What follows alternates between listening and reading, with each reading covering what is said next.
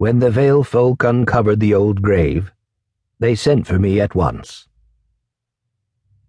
The warm winds of spring had rushed into the valley only seven days before, breaking winter's hard grip on the mountainous lands of southern Ergoth. As always, I was thankful for the change of seasons.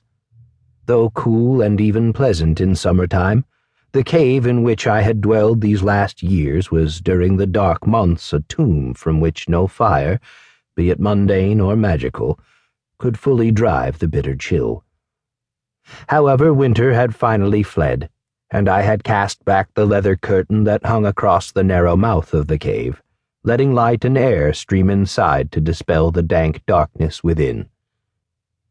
The cave was small, no more than five paces across, and thrice that number deep. Despite this, it served me well enough.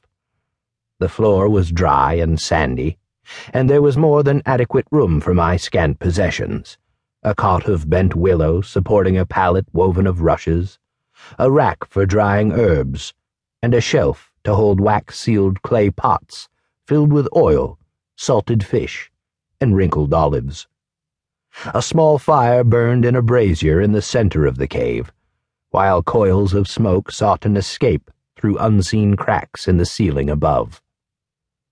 Sitting on a threadbare rug beside the brazier, I examined a tiny mole skeleton that I had affixed to a piece of bark with pine sap.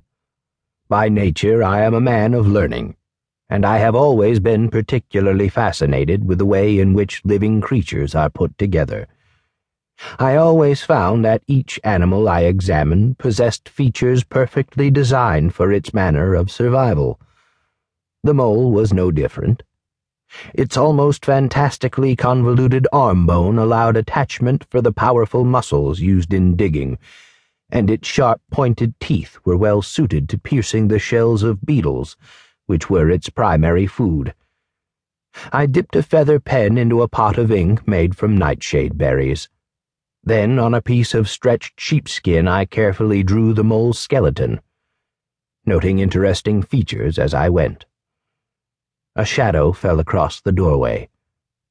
I looked up in surprise. A thin silhouette stood in the mouth of the cave. The dark figure froze at my sudden movement, then turned to run. Wait, I called out. The silhouette halted but did not step any nearer. Setting down my pen, I stood and approached the door.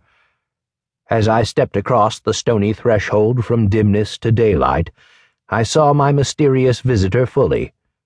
A boy, no more than twelve winters. He was clad in loose clothes of rough cloth, and he shifted nervously back and forth on his bare feet. It was not uncommon for the Vale folk to come to me.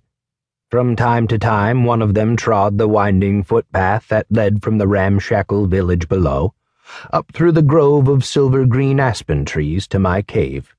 Usually they came seeking salve for a cut that had turned septic, or herbs to ease a toothache, or a tea to help a barren woman conceive.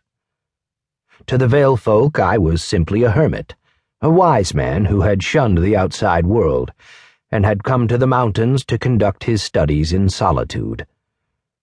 Mad, perhaps, but not dangerous. Of course, if they ever learned my true nature, the Vale folk would certainly turn on me and burn me alive in my cave. It had been five years since I fled the destruction of the Tower of High Sorcery at Daltigoth. Sometimes I still dreamed about the flames. The mob had come sooner than any of us had thought. The king priest had decreed all mages to be anathema, workers of evil and magic itself to be heresy. But Istar was nearly a continent away. Daltigoth was on the western fringe of the empire. We had thought we had time. Time to finish our work in progress, to carefully pack away our books and journals, to travel to secret havens where we might resume our magical studies in peace. We were wrong.